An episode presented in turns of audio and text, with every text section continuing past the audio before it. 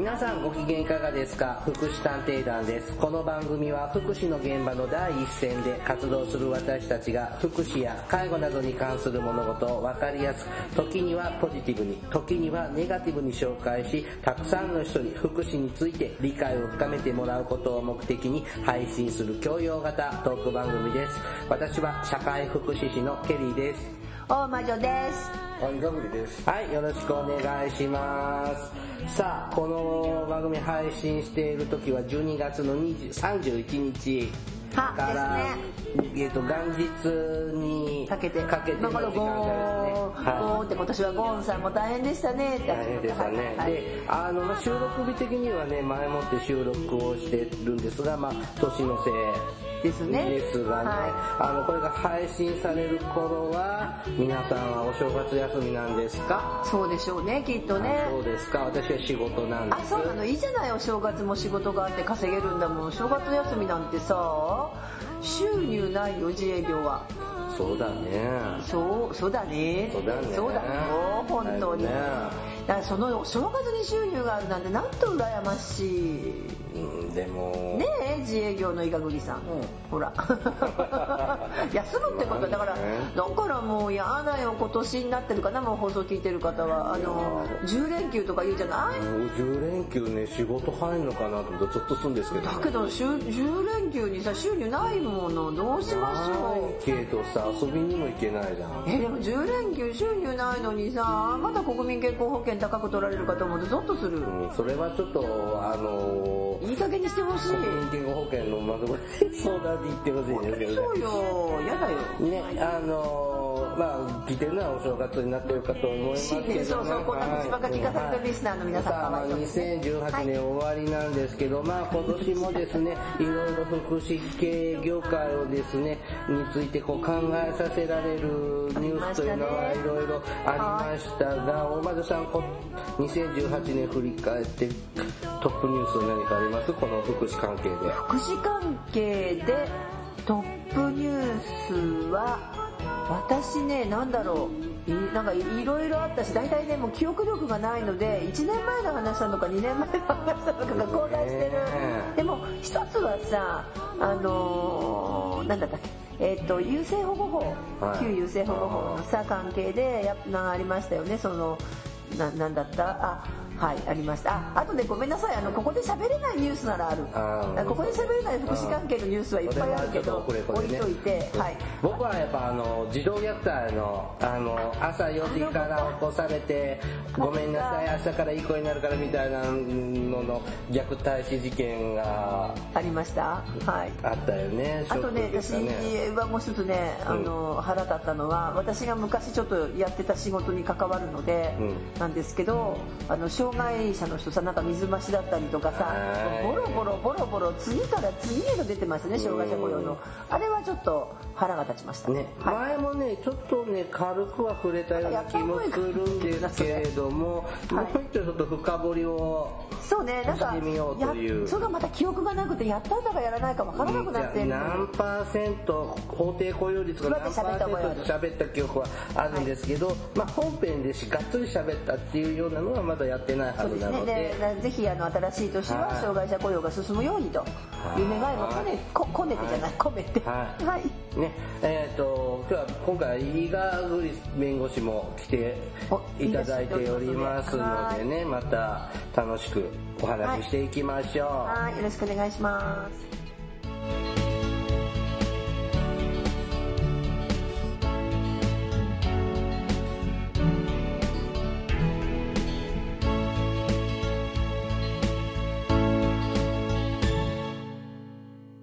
福祉探偵団。福祉探偵団第100 189回あとですね。11回で200回です。まあ、障害者雇用ですね。はい。まあ、こ今年はもう、えー、何ですか、観光庁は、はい。あのねこれこう見てたらそうそう観光庁はさ、はい。ひどいんだよあだからこれちょっとごめんなさい新聞見てるんだけどさ、はい朝日新聞。まとめだけどね、うん。なんか2018年の8月28日に、まあ、だからほらなんかみ水増しがあったっていうのが最初どこだった？えだ最初どこだった？もう忘れちゃった。市役県庁とどかこだっ市役た所とか覚えてじゃなかっる岩栗さん賢い頭で。覚えてないね。なんかもうでも中央官庁じゃないどっかのお役所だっだよね、うん。でそこから始まってあの調査していったら結局8月28日の時点で8割超えですね。8割超の行政機関で水増しがあったとの調査結果が公表されたんだって。た本当？8割？8割だって。だからなんかボロボロボロボロ出てきてそのうちなんか次のニュースにかぶったな。で暑かったしこの頃8月も頭ぼーっとしなきゃ私ひどいね。そう。で10月の22日に検証委員会が調査報告書をまとめて、うん。でえーっとで23日知らなかったけど10月23日に、えー2019年の1年間で4000人を採用する計画を決定したんだって。ふーん。っていうのをまあちょっと今今一旦そこで止めます、その後ののその後の話がありますが、まあ、これね何何かというと、まあ、まず根拠となる法律があってね、はい。えっ、と障害者雇用促進法はい。って法律があるわけ、でこれ僕もねちょっと勉強してふーんと思ったんですけどそもそもはね、このルーツはね昭和35年。ああ結構ね。1960年にうん。身体障害者はい。雇用促進法。あそうだよ。っていう 最初身体障害者だったんですね、ん。でこれがどんどん拡大していって、まあ、障害者というふうに身体障害者のみならずっていうふうに変わってきたんですね、はいでまあえーっと企業もそうだし、えーっと国地方公共団体えーっと特殊法人や、えーっと教育委員会は一定割合その社員のうちの一定割合を障害者を雇用しないとダメっていうわけですね。これが法定雇用率。障害者雇用率そうですね。はい。と言われるものですが、はい。えー2018年度の現在では、えー何パーセントになってるの？これでいいの？あ、これですね。とねそうそう、えーっとこの30年4月1日からですけどね、うん。あ平成30 2018年からが今え今現行民間企業は2.2%はい。と？それからえーっと特殊法人が2.5%。はい国地方公共団体等がね2.5%、から都道府県等の教育委員会は2.4%だって、はい。だからまあ、だいたい100人いる会社だと、3 2、3人は雇わないと。だからねえー、と簡単に言うと私あの従業員が今までは2%だったんだって民間企業、うん。ちょっと簡単に言ってさ従業員が50人だったら1人雇わなきゃいけない、うん。それが今度45.5人に変わるんですって。え？あ変わるんですってじゃあ間違えた。変わったんですって4月1日から、ん。えだから50人だと2%だから50人で1人でしょ、うん。だから、えー、と45.5人に1人が、えー障害の人というふうになってるそうです、うん。はい。ねえこれ昔から思ってたんだけどなんで教育委員会って別枠なの？うーん、うーん、わからない。わからなんで？なんでって、なんでわからないことを伊賀栗さんに聞くという回だった今日は。え？わからない。なんか民間企業はわかるの市役所とか、県庁とか都道府県庁とか市役所とかってのはわかるのにインターネットに聞いてみまし教育委員ょ会っていうのはねなんでなんだろうねっていうのはねこれ学生の時からずっと疑問だったんです。まあ解決せずそのまま放置していますけどね。うんでまあまあ水増しまあしているわけのは まあそれツッコミどころ満載なんでしょうけども、はい実際ですね今障害者ってどれぐらい雇用されてるのかしらというと、う。はい。50万人ぐらい？かな？少なそんなもんですかね障害者って今何人ぐらいいるの？800万ぐらい。ほわそっか。でもまあ高齢者も多いけどね。ピンか。らキリまであった私ねがこれ聞いたらいけないのかな？どうぞ。障害者雇用枠じゃなくて働いてる障害者の人はどういう扱いなの？うーんとね、これね障害者雇用枠じゃなく働いてるしで障害者雇用率はあの雇用枠とは関係ないですね多分、じゃあ枠多分違う。と枠関係なく普通の一般一般募集であ別に障害の人だって障害者が働いていている場合にじゃあ障害者雇用率の中でカウントされるあのねされないと困るよね。でちょっとこの後ね話をするんです多分こっちのねあの資料今回なんかすごい一生懸命資料を調べてきて多分このプライバシーに配慮した障害者の把握確認ガイドラインってあるんだけど対象企業の中これありますよこの中に。あのその中に入ってくるってことになると思う。だから一般募集ばっかりしてんだけど障害者の人がバカバカバカバカぼ応募してきて、で半分ぐらい障害者だっていうところが偶然あったら全然問題ないんだよね。そういうの会社はね。だと思います、うん、うんうんうんうんうん。だけどまあなかなかそうならないからうん。そうじゃない枠を作って募集したりとか、まあ、場合によっては補助金も出すのかな。はい。補助金も、障害者雇用のなんか給付金とか、あります。ただあるんですね。えっとね最初からね雇われてる時ってね確かねあのその辺がちょっと微妙なんですね、障害の人たち雇いま障害者のそれこそそのなんていうのあの障害者の雇用率にも入るけれどもちょっと私ごめんなさい古い知識なんですけど勤めてる人が障害者でその仕事もできてるでしょ？とするとあまりあのそこに対する補助金とかはあまり出ないと思いますまあ意味がないねあまり意味がないから障害者を雇い入れた場合に受けられる助成金っていうのがありますよ。うんうん。いくらかちょっと。これはなんか結構風呂敷の広い議論でそれ助成金がどうあるべきかみたいな話になるんだろうね、能力的に全く問題なくて普通のあの競争原理でも恋をしちゃうような人を雇ってるだけなのにそこに助成金を出すことに意味があるの前も喋ったけど、もう普通会社やってる人だったら、1時間に100の生産性のある人と50の生産性のある人どっち雇いますかって言ったら、単純に100生産性ある人の方が雇われる。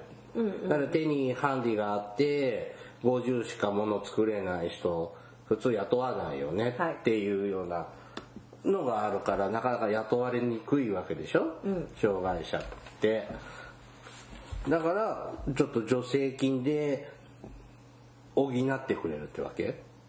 まあそういう感じイメージもあります。確かにそれそういう感じですイメージとしては、うん。だからあのそうですね、うん、そうそうそう。そういう感じで補ってる。でその助成金自体も、あのほそれこそ障害者何？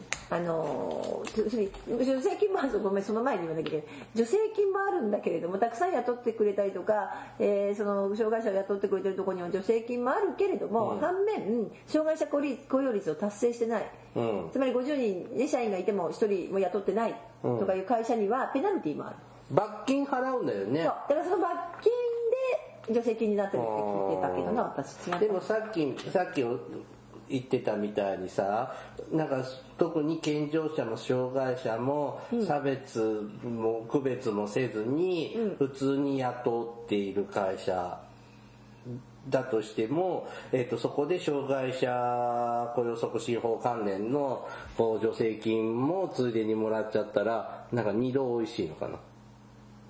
だからその働く能力を補う分のを助成金で給料に当ててあげるっていう見方もあれば、まあいやこれで普通にうちの会社回ってるけどさらに助成金ももらってむっちょ儲かっちゃうねっていう考えもあそういう考え方もあるでしょうね。だから、あの、しょ変な話。ただし、助成金ってずっともらえないもんね。確か、じょ確か期限、有限だと思いますよ。あそうですかそう、だ何年間、要するに仕事が適用するまでっていう考え方だから、じゃあ雇い止めしてさあある程度さ助成金が出る間雇って切れる頃に辞めてもらって違う人雇うとまた助成金もらえるのかな。まあ、正直、その程度会社ないわけじゃなかったです。ただ、ちょっと過去の話になってるような気がします。ああそういうやり方はね、うん。っていうよりも、今聞いてる人っていきなりそこ飛んだかなって気がしたんだけど。いきなり飛んだ気がする。あ私がですか？はい、あのじゃあ皆さんあの全体の話がさい。きなり助成金飛んじゃったんだけど、うん。まず障害者雇用率の話はしました、50人する障害者を雇おうとします、でニュースでよく聞いたのは、障害者じゃない人もカウントしてたっていうじゃない、まあ、でこの障害者雇用促進法でいう障害者って誰なのさ？そやらないと次進めないかなと今思いながら聞いてたんですけど、あのだってっていうのは今回、えーすごいなんか水増しがあったんでしょ、うん。であの水増しの原因っていうのがどうも障この障害者雇用促進新法における障害者に該当しないのに、ん。なんかあいつは勝手に障害者だろうみたいな感じで、うん。勝手になんか障害者にして報告してたっていうなんかただイメージなんだけど金眼で眼鏡かけてるから障害者だよねとかって言ってワンカウント入ってるとか。あそんなの？なんかそんなの聞いた。あとなんかうつで病欠だから障害者だよとか。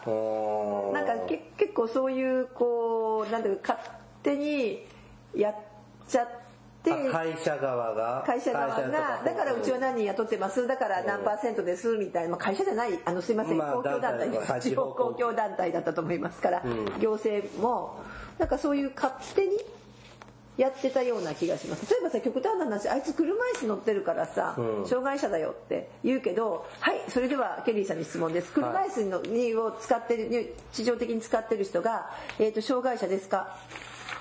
障害者って何？っていうところに引っかかるでしょ、うん、だからその症状的に障害者かもしれない、はい。制度的には障害者じゃないかもし知れない。れない、ってことですよね。だからそうすると日常的に車椅子乗ってるけれども実はあの身体障害者ででそこだよね。じゃあ障害者って、あのこの法律におけるですけどね。雇用、ね、障害者雇用促促進じゃ間違い？えそれね。食品じゃありませんよ。食食食進法。障害者雇用促進法における障害者って何なの？っていうところをしっかり押さえないとなんかそれこそ眼鏡かけてる人が障害者だとか話になっちゃうわけで。僕障害者雇用促進法をちゃんと読んだことはないんですけど、はい。ちゃんとこの法律による障害の定義ってあるんあります。あの制度の対象となる障害者の範囲っていうのがはい。これでもねこれ見つけてくるの結構かかったんですよ今回。でー。私自分の記憶にはあったんだけど、確認のために出してきたんですけど、うん。そしたらそう障害者手帳等による確認が必要。障害者手帳、はい。身体障害者手帳、で身体障害者については身体障害者手帳。で2つ目が知的障害者についてはこれがちょっと面白いのですが「い」都道府県知事または政令指定都市市長が交付する療育手帳各自治体によっては別の名称を用いる場合があります。例えば東京都においては愛の手帳。そうなんですね。緑の手帳ってあるよね。もうって言ったりとかから愛護手帳っていうところもあった。あったで、えーとね、都道府県の中でね結構と東京とかなんか愛知とかなんかその違うんだけど名前が。稀ですよね。ほとんどの療育手帳だね、はい、でまたは「ろ」児童相談所知的障害者公正相談所知構想とか言いますね。と、精神保健福祉センター精神保健指定医もしくは障害者職業センターによる判定書。だから知的障害としての手帳は持っていなくてもどこか児童相談所の判定書とかから例えば障害者職業センターってあるんですけれども各都道府県に必ずあります。障害の方のあの仕事のね判定とか職業能力判定とかしてくれます。そこで判定書があれば障害者雇用にカウントされる。障害者知的障害者としてはいまあ、ちょっとこれそれの判定書のいくつだとか書いてないけどね IQ がいくつとかねちょっとないんですけど。でも普通はそういうとこで判定もらってまあ療育手帳の取得、んまあ普通児童相談所とかね。でしょうけどもまあ至らないいかない場合もあります。正からね直手帳持ちたくない。あやっぱりこうレッテル貼られるのは嫌だじっていう人はいますね世の中に。なのでまあそれは自由なんでね。そうそうそうはい。はい、から3つ目が精神障害者については精神障害者保健福祉手帳。これは平成18年4月以降だということです。最近できた仕組みだ。から最近って言ってももう10年以上前。20まあまあだけどそうそう20年ぐらい前以前は精神障害者の方は障害者雇用にカウントされてなかったんですけど。あそうなの？平成18年4月からカウントされるようにあなった。12年前かはい。らうんあじゃあ前は身体障害と知的障害。でそれ何やってんの？さっきから稲栗さんやことしてます。いやはい精神に障害があっても他の人の1.5倍働く人とかいそうだからさ。あそういうことか、うん。それを表していたのね。まあ基本現現在は、まあ、身体障害者手帳療育手帳、えー、と精神障害者保健福祉手帳、まあ、まとめて障害者手帳って呼んでるやつね、はい。でただし、えー、とででね障害者ってこう一人は一人じゃない？普通人間って一人は一人なんだけど、ただしこう雇用障害者数の算定における特特例的な取り扱いっていうのがあって、えーっと例えば重度の身体障害者とか、重度の知的障害者とかっていうのは1人だけど2人分に算定される。ああ。ポイントが倍になる。そうそうそう。重度に身体障害があって知的障害があると4人分になる。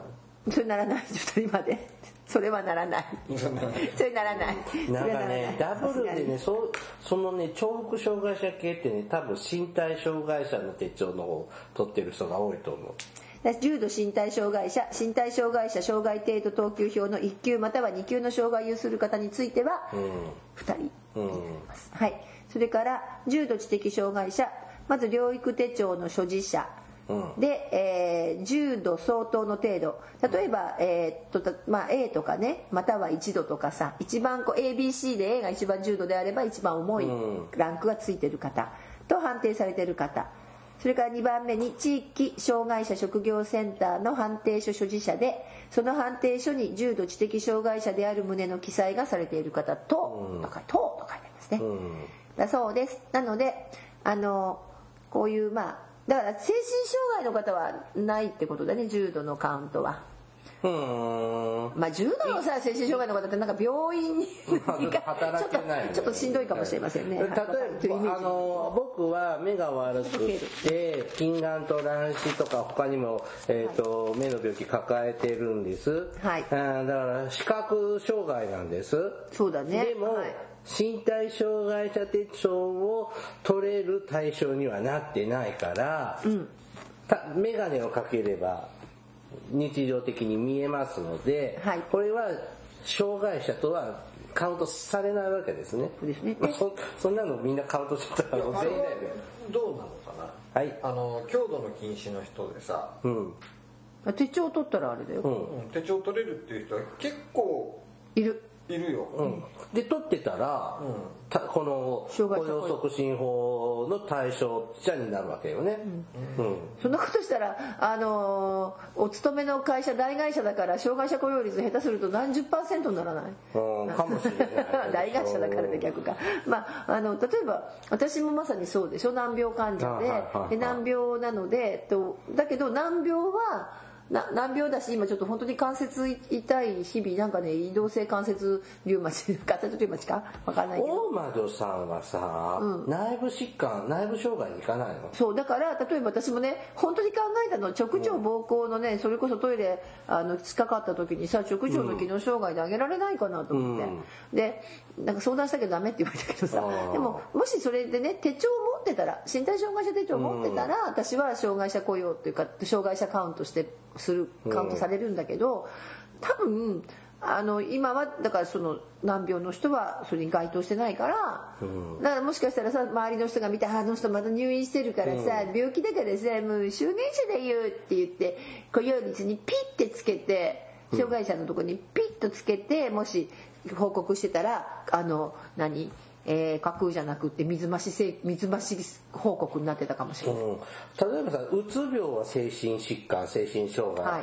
で、あのーまあ、慢性的な方もいらっしゃるけど一時的な方もいらっしゃる、はい。で一時的な方でも精神障害者保健福祉手帳って取れるじゃないですか、はいそうするだって2年でしょ？有効期限が。有効期限。有効期限2年。2年？なんでなんでここでこっちで 弁護士に向かって聞いてる私。に聞きなさい私も精神あはい。精神保健福祉士です 私。すいません。はい。そうするとそのそのうつ病の人ね一時的に数年間とかうつ病の人でも手帳精神障害者保健福祉手帳を取得する人もいるし取らない人もいる、はいそうすると同じうつ病の症状の人でも、はい。えっ、と障害者雇用促進法の対象になる。人とならない人がいる。ってわけだね。そうです。全部基本は手帳なんだね、まあ、ただしそのさっきの知的障害の人に関して、療育手帳に関してはその例外もあるけど、まあ、基本手帳持っといてほしいってことですね。そうそう。だから、あのだけどさすごいこれってそれこそさ微妙な問題じゃないですか。あの手帳もだって別にささっきの話でさ一般一般の人を募集かけました、いろんな人が来ましたあれなんかちょっとあの人さなんかちょっとなんかおかしなちょっと違う気がするよく病院行って休んでる人とか言ってさ本当にでも聞きにくいよね、うん。あれでも仕事はできる。言われてる仕事はまあある程度ねこちらの要求範囲はできる。でも、なんか定期的に月2ヶ月に一遍同じ同じまあ大大まあ大体 2, 2ヶ月8週間に一遍休みを取るとかさ。例えばね。でかあれなんかちょちょっとこそっと隠れて薬を飲んでいる、あ飲んでた薬がポロンと落ちてて調べてみたらあ精神科しのね薬だった、あそうか本人に聞いたら悪いからさじゃあこの人障害者にしてよきあの広告してあげちゃおうって。そんなん感じ？いいの？だからそれダメ。本人の了解とか確認取るべきじゃないんですかね。だからで結局今回水増しになったらかったらって話はうん。確認をしなかったらしいですねその本人のそういう数字の確認とか手帳を持ってる方は申し出をしてくださいとか。実際私ね勤め先で実はそれが回ってきたことあるんです。2年ぐらい前に。あ勤務先ね。そう2年ぐらい前はあ2年うん2年前か3年前はそのちゃんと回ってきたんです。そういう人いますかって。ああ手帳持ってる人がいたら言ってねそれをちゃんと封筒に入れて個別にこうまあなしで出すんだけれどもでもある人にもいるかもしれないからって全員に紙の封筒を分けてでのりも付けして提出しろって言われうん。てで人事しか行かないからって言ってやったんだけどそういえば 去年そう同じ仕事場にいるけど回ってこなかった。はあそれは。覚えがある今。だからそういえばそうなんですよ。うん。なので実は水増しだったな。あだかーら、うん、そういうなんか手続きをとあこんな手続き取るんだって私思ったので勤めた年だったかな？4年前かな？だからそういうこうちゃんとあの私別に厚生労働省の回しもでも何でもないんだけどプライバシーに配慮した障害者の把握確認ガイドラインっていうのがあったんだけど確かこれ担当者が知らなかったとかってね,、うん。そうそうそうそう。ねそれで出てきましたよね今年。でもさそれ知らないっていうのが、ちゃんと資料と ちゃんとないの？わからない。これネットで調べたら出てきた。私も今読んでたけど。さっきのあの実は障害者とはどういう感の人だっていうのはそこのガイドラインに出てくるんですけどまあ、ね。いちいちだから僕たち業界人だからなんか障害者っていうと手帳持ってる人のこと言うのかなっていうのはパそうッて思いついちゃうけど一般の方は分かりにくいですよね。私なんかさ本当に今ほらヘルプカードつけてあえてつけて歩いてるかあーらはい最近よく見ますね。お前障害者だろうっていきなり言われることあるからね、口の悪いのに。あの実際だからそうやってカウントしたので今回は水増しになった。ただ、問題なのはさ別に水増したくさん雇っててさ水増しして水増し分減らしてもさ実は障害者雇用率達成してましただったらいいと思うの、うん実はそれ外したら全然障害者雇用率達してなかったんだよねって。ほら見ろって感じだよ。でも絶対そうだよね。この前前の時も喋ったけど、うん。だっていないもんね。だって働いてるとこさ見たことない。見たことあります？あそういえばそうだよ。いろんなあちこちさあのいろんな、えー、と公の役所とか行くけどさ。あそうだ。弁護士さん裁判所とかって障害者が雇用してるの？裁判所。裁判車椅子の裁判官とかいたってかっこいいじゃんね。うん。いる？かっこいいよね車椅子の裁判官。大法廷に。車椅子であそこ行けるのかな？最高裁です。最高裁のさバリアフリーでさなってる？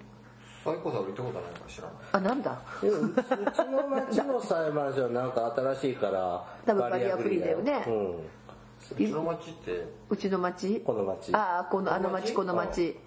この町の裁判所新しいっていう感覚なんだまだ新しいとこもあるのね。そりゃそうだよ。ね、うん。だからあちこち行だってバリアフリー法以降の施設だから、裁判所だから、うん、絶対バリアフリーですよ。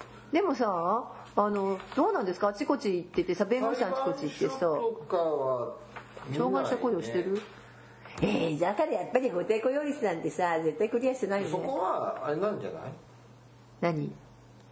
裁判官にさそんな制限つけたってさ司法試験受かった人が全員健常者だったら。ああ、そうか。だって、この資格を取っている人しか働けない職場ってあるじゃんか。あでもさ書記官とかいるじゃない書記官とか全部別のあの資格がある？うん、だけどさ別、まあ、まあもちろんねそのちょっと知的な障害とかねいろいろハンディがあって大変なところあるのは分かるけれども身体障害の人はいても不思議なくない？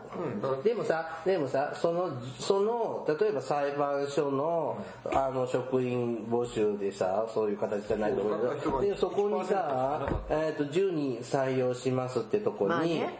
あのー、一人も車椅子の受講生とか、障害者の受受受験生がさ、い。来なかった、だから採用しませんっていうのは、これ、アウト？まあその役所とかはおそらく別枠を作りなさいってことだと思う、あ別にそうですそうですそうですそうです。だから障害者雇用枠を作って障害の方ののにターゲット絞ったあのそれを出してますよね。ちゃんと。裁判所とか書記官試験とかに受かった人しかいないからね基本ね、まあまあ。だだとすると裁判所じゃなくてもいいんですけどまあまあいいんですけどなんかでもでもさあのなんだろう。そうじゃなくて障害者枠、障害者枠でいろんな行政のところには勤めているわけいても当然というか。市役所とかたまに市役所は割と見ますね、うん、とかあの腕。車椅子の人よたくさんいるね。結構ね私たちの町の市役所はねたくさんいるんだよねこれが、ね。え車椅子の人が。トイレとか使いにくいのにね、あの市役所はね。ね。よよく知るなと思って見てるけど、うん。あとどうなんですか？あのいろんなあちこちの市役所も行くこと多いだろうけど、市役所ぐらいしか見ない。裁判所はあんまり覚えがあんないまり見ない、うん、裁判所は多分人数もともといないんじゃないかな、あと学校の先生もあんまりいないね。車椅子の人とかさ。乙武さん先生やってた。やってたけどね。でもいろいろあっても戻れないけど。彼は、うん、だけどそうねあのあんまり。あ、でもね、教員はやってないけど、ジムは内部障害の人とか、あまあ結構ね。死体不自由の人とか働いてるの知ってる。でも問題はさ私やっぱり知的障害の人かなとか精神障害の方たちがなかなかまあ精神保健福祉手帳を持ってる方はねあの別に普通に働いてる方もいるしあれだけどでもやっぱりこう長時間就労ができないとかそういう人たちもたくさんいるのであのーまあ障害者枠みたいな感じで一般の工場で働いてた人を支援してるんだけど、やっぱりね社長が厳しいね。え？だから障害特性をやっぱ分かってもらいきれてないなっていうところがあって結局社長と知的障害者さんとまあ喧嘩して首事実上首ですよ。そう。うん。よでもね私ねちょっとねこう、まあ、実は障害者雇用の現場で働いてたことがあるので、あのそれこそジョブコーチをしていたのでジョブコーチになる前ですけどね。ジョブコーチって何？あジョブコーチってね、あのそこの職場で、えーそういった特に知的な障害の方なんかに、まあ、理解力がなかなかかかるので、一般のその仕事場の例えばえっと何？あのトレーニングシステムありますね、職職業訓練とか職業のね、覚えてもらう。それだけでは足りない人たちに別枠でつけてその障害特性を理解している人たちを、まあ、外からだったりそれか、まあ、外から、まあ、障害者当時は障害者職業センターだったけど、今は、えー、といろんなそういうなんか例えば作業所とみたいなとこ、まああのそのね、就労継続 B 型とか、まあ、そういうとこにもいるのかな。でそういう人たちをつけて、で一緒に職場に出勤してその仕事場で一緒に、まあ、一緒に仕事するわけじゃないけど、その仕事場にいることでその人たちにこう本当に現場の力をつけてってもらうっていうことを現場でする。付き添いみたいなの。そうそうそうそう。だから本当にタイムカードはこうやって来てここで押してここに置いて、で仕事はまあいいのよ。仕事はこうで、仕事を教えてくれるのはまあ大体他にいるからね、専門の人が。でもその仕事するのにいやこの人例えば、えっと、100数えてって言っていきなり100数えられなかったら、じゃあ10を10個で100じゃないですか、10を10回にさせてくださいとかっていうのはこっちから提案させてもらったりとかさ、まあ働きやすいようにうん、それから昼休みはさ苦手な人多いからさ誰かと喋るの、ちょっと喋らなくてもいいようにとかさ。あとテレ昼休みに人が見てるテレビのチャンネルを勝手に変える人いるからさ、昼休みにテレビのチャンネル誰か見てたら、テレビのチャンネルは変えてはいけませんって本人に伝えたりとかすることもあったしそんな細かいことをする仕事をしてましたけどもマクドナルドで見た。あマクドナルドそうです。割と多いです、うん、障害者のその知的障害の方とかも雇ってくれてる、うん。でもなんかさごめんね。あれなんかそういうコーチみたいなジョブコーチみたいな人が企業内にいます。企業内に。ついてなんかそのゴミのねはい片付け方とかってあのしてるの見たことはあるんだけどもん。それっきりその店で見たことないんだけど。だからあのそういうこうなんていうのかな企業内にジョブコーチがいる場合もあります、うん。まあ今あると思います、うん。だけどそういうこうなんなんあそうそうそうそうそういう取り組みなんかもあってなるべくこうやっぱり一般の社会で働いてもらおうっていうさ、のがやっぱり原則だと思うんです、だからこの障害者、えー、と雇用促進法あるんだけどちょっと最近腹立ったのは、うん。なあのそういう方向に持ってこうとした人に対して、えー、あした方向に持ってこうと私がちょっと思った、まあ、とある人を支援してて、うん。そしたらいやこの人は就労継続 B 型って時々出てくるね。あの、要するに作業昔の作業所みたいな、まあ訓練職の強い。そう、うん。でそこで半日も来れてない。一日のうちのね、仕事で時々休む、そんな人は一般就労は無理ですって言われたんですでもね、その人ね1時間50いくらだろう？時給換算すると100円もしないよね。50円ぐらいしかもらえないのよ。うん。バカバカしくてやってられないよね。ぐらいの力のある人です。実は価値観はある程度のお金のことも分かってて1時間働いて今最低賃金をさ例えばもう900円ぐらいするじゃないですか、まあ800円から900円ぐらいの間でしょ、それもらえるだけのまああれかもしれないけどさ一般の会社行ったらそれ働けるのにそれがさそれはその人を知らないとわからないよね、そのデータ的な勤務時間のその様子を聞くだけだったら僕もちょっとだだ分かるよ、うん。だけどさあの本当はねそのジョブコーチとかついてるのはやっぱ現場でトレーニングしていきましょうって発想だったんですよ、だからだけどなんかいまだに障害者ってまず就労 B 型、うん。それがねうまくいけるようになったら月1万とか2万の給料しかもらえないんですよ、うんな労労働意欲湧くかって思うんだけど、あ言ってしまった。その次に就労 A 型、うん。ねまあ、月5万ぐらいもらえる、それがちゃんとできてお利口さんは一般就労しましょうっていうね、うん。いまだにね階段踏まないとね上がっていけないっていうものすごいバカバカしい指導してるっていうことにあの最近気づきまして私はちょっと腹を立てております。うんなんかおかしい。まあ個別化だよね。そう。個別でしょ？個別化できてないでしょ？そんなの。本当だよ。できるんだったらちゃんと。まあできるかできないか分かんないけどさ。ででもきない人はそれはしょうがない。しょうがないよね、でもできるチャレンジぐらいさせてくれたっていいじゃない？チャレンジに値する人はそんなステップ省いてね。そうそうそうそう。そんなさだってもともとさその障害の方たちとの人間コミュニケーションが取りにくい人なんでそんなところにずっといたら痛くないじゃない。で一般社会の一般のね人たちの中に入れて働いた方が絶対働けると思って見てるんだけどもうダメなの。障害者っていうのは一生訓練で終わるらしいよ。だっているのもあるお母様が。障害者はね一生訓練しかさせてもらえないのよって。うん僕はねね、まあ割とちょっと重いタイプの方たちの作業所だったのでなかなか厳しいな現実っていうのは思ってたのと、ただこう、障害者対象のハハローワークじゃないや、就職フェアみたいなのってあるじゃないですか。で、ああいうとこ行った人の話を聞くと、門前払いされる人と、まあ明日からでもおいでよって言われる人と分かれるの。はで僕の勝手なこう見分けなんだけどやっぱね手にハンディがあるかないか、ああー、手は大きいんだよね、であと手に麻痺とあってもパソコン使いこなせる人、あそこはそうだね、うん、このこのタイプの身体障害者はやっぱ、行くね。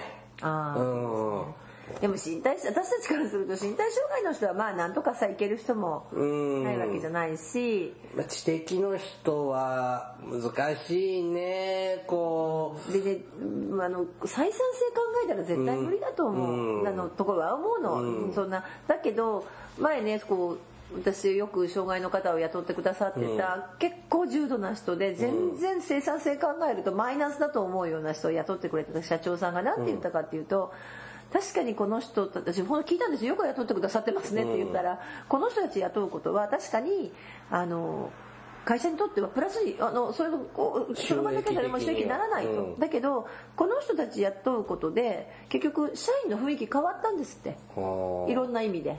でこう雰囲気も変わってでこう生産性そう相対的全体的に上がったんですって。あ。うん、だからこの人たちがいることであの本当にこう会社の雰囲気も変わる。これはもうお金には変えられないっておっしゃってずっと雇ってくださなるほど。この子らを世の光にですね。そうそうそうそう。糸賀先生のおっしゃった。これはさたまたまそうなったからいいけどさ、うん。そうならない会社はどうするの？そうならない会社もいっぱいあるよ、うん。だからそうなるようにしていくのが今障害者の雇用のいろんな現場で頑張っまあその支援してる支援者たちとかねの、えー、と方向性なのか私は思いたいんだけども、ね、例えばさ大魔女さんが昔さ、働いてたさ、社会福祉法人でさ、まだあの引っ越す前の時さ、はあはああ。の障害者何人か働いてた働いてたよ。あの人たち今どうなったの、えっ、とねえっ、とね一人はね男の人？男の人もいた。女の人もいた、うん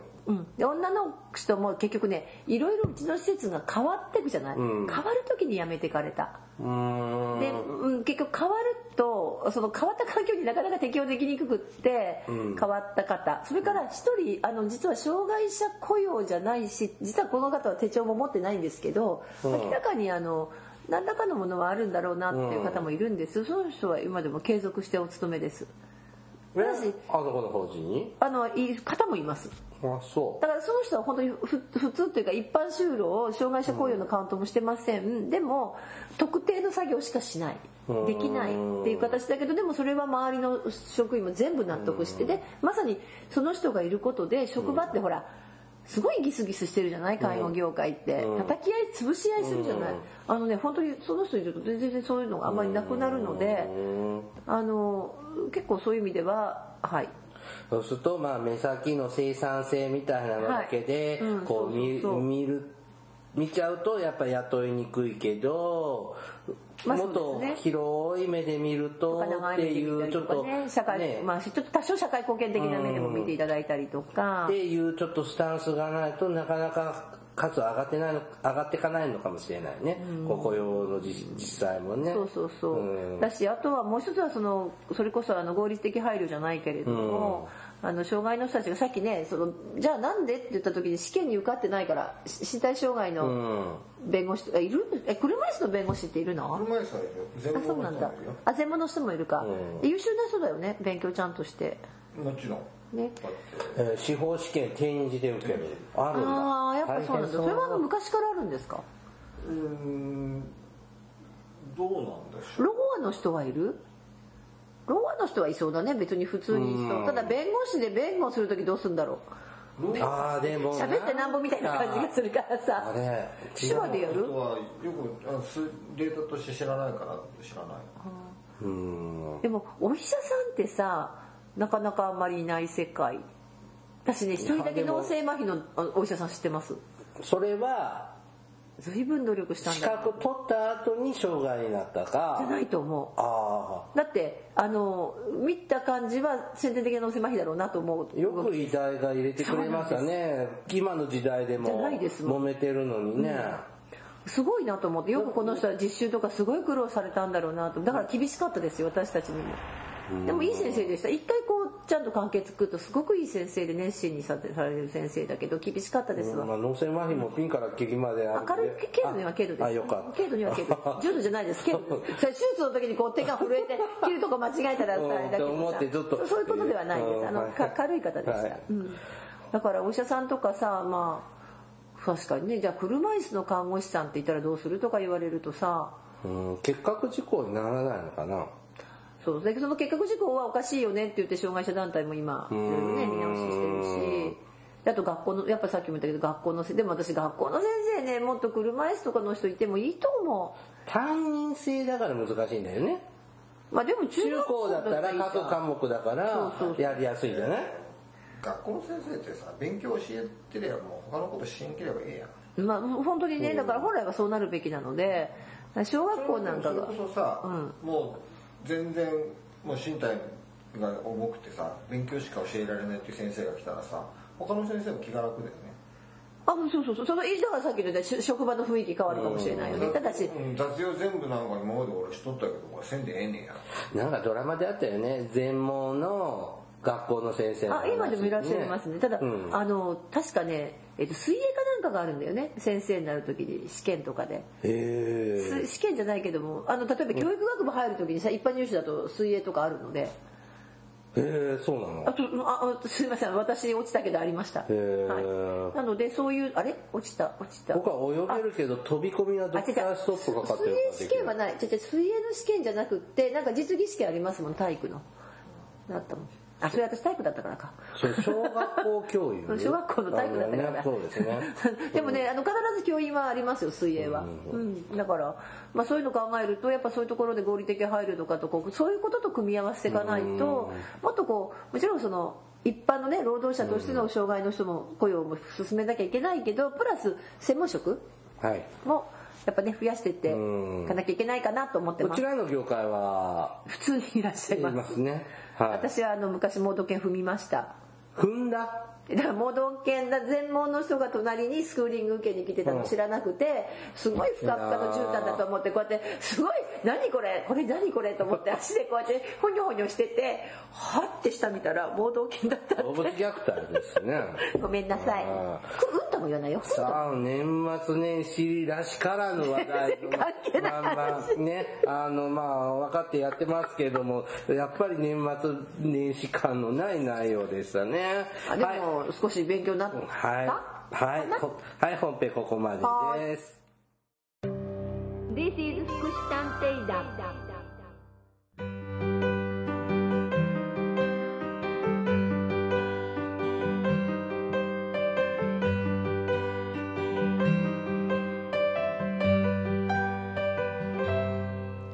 エンディングです。ほい。まあ今年もあっという間の1年でしたね。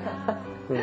今頃ゴーンってなってますね。やっぱりゴーゴーゴーンの話題も大きかったですよ。はい。岩栗さんは帰省されるんですか？します。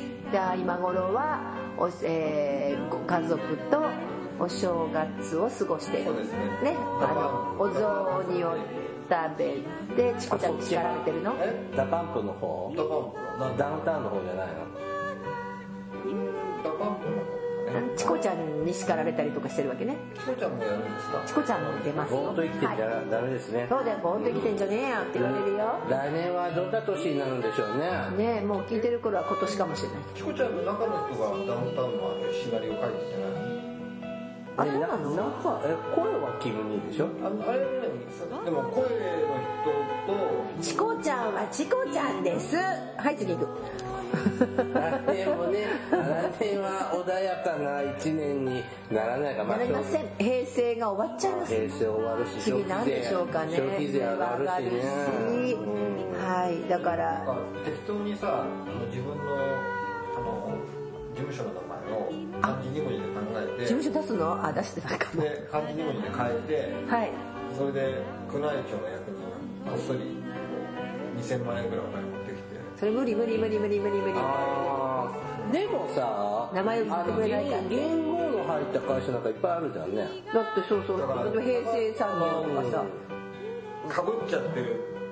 あだからあのでもでもさ別に何もない全ての言語にかぶるそのなんていうの？のあいやでも一応リサーチはかけるみたいあじゃあ何あのなんたらてなんたらデータバンクとかのさあの企業の名前全部出したりして。うん。そそれで多分。単純に Google で調べでもググるだけ？この時点でももうある程度候補は上がってるんじゃないですか？と思うよ。まあ本当に、ね、今な何ですか？そういう学者さんが古文書を見てるんでしょ？へえなんか中国の昔の本かの言葉から取ってくるそうなんだ、そううん。まあね平成がもうもうすぐというか終わりになりますね。大正時代なんかね日本負けだけどベトナムも大正っていう言語あったんだよ。へ同じえ大きく正しいとかね、うん、何になるんでしょうね。ね何になるんでしょうね。そんなあの新しい年の幕開けにふさわしくない番組を毎回送ってますけどね。ね。あもう一個すごい大事なことがあるんだよ、はい200回になる。あそうですね。そうよ。ね何のお便りもないですけどね。はい。何にもない。はいわかりました。まあ大きなね災害とかはない年にしてほしいですね。わかるわからないですけどね。これも天道様次第ですね。はい。はい。番組からのお知らせです。ばえー福祉探偵団では、えー皆様から福祉や介護に関する疑問や質問、不満や愚痴、番組に対する感想やご要望を募集しています。もちろん普通のお便りも募集しています。お便りは E メールでお願いします。メールアドレスは福祉探偵団アットマーク Gmail.com 綴りは fukushitanteidan アットマーク gmail.com です。また、福祉探偵団のツイッターがあります。フォローをお願いします。さらに、福祉探偵団の Facebook ページも開設していますので、いいねのクリックをお願いします。じゃあ本当に本年も皆さんお世話になりました。また来年もよろしくお願いしますね。はいはい、お相手はケリーと、大魔女とラグいいですそれではまた来年お会いしましょう。ごきげんよう。ささようなようなら。ら良いお年をお願いします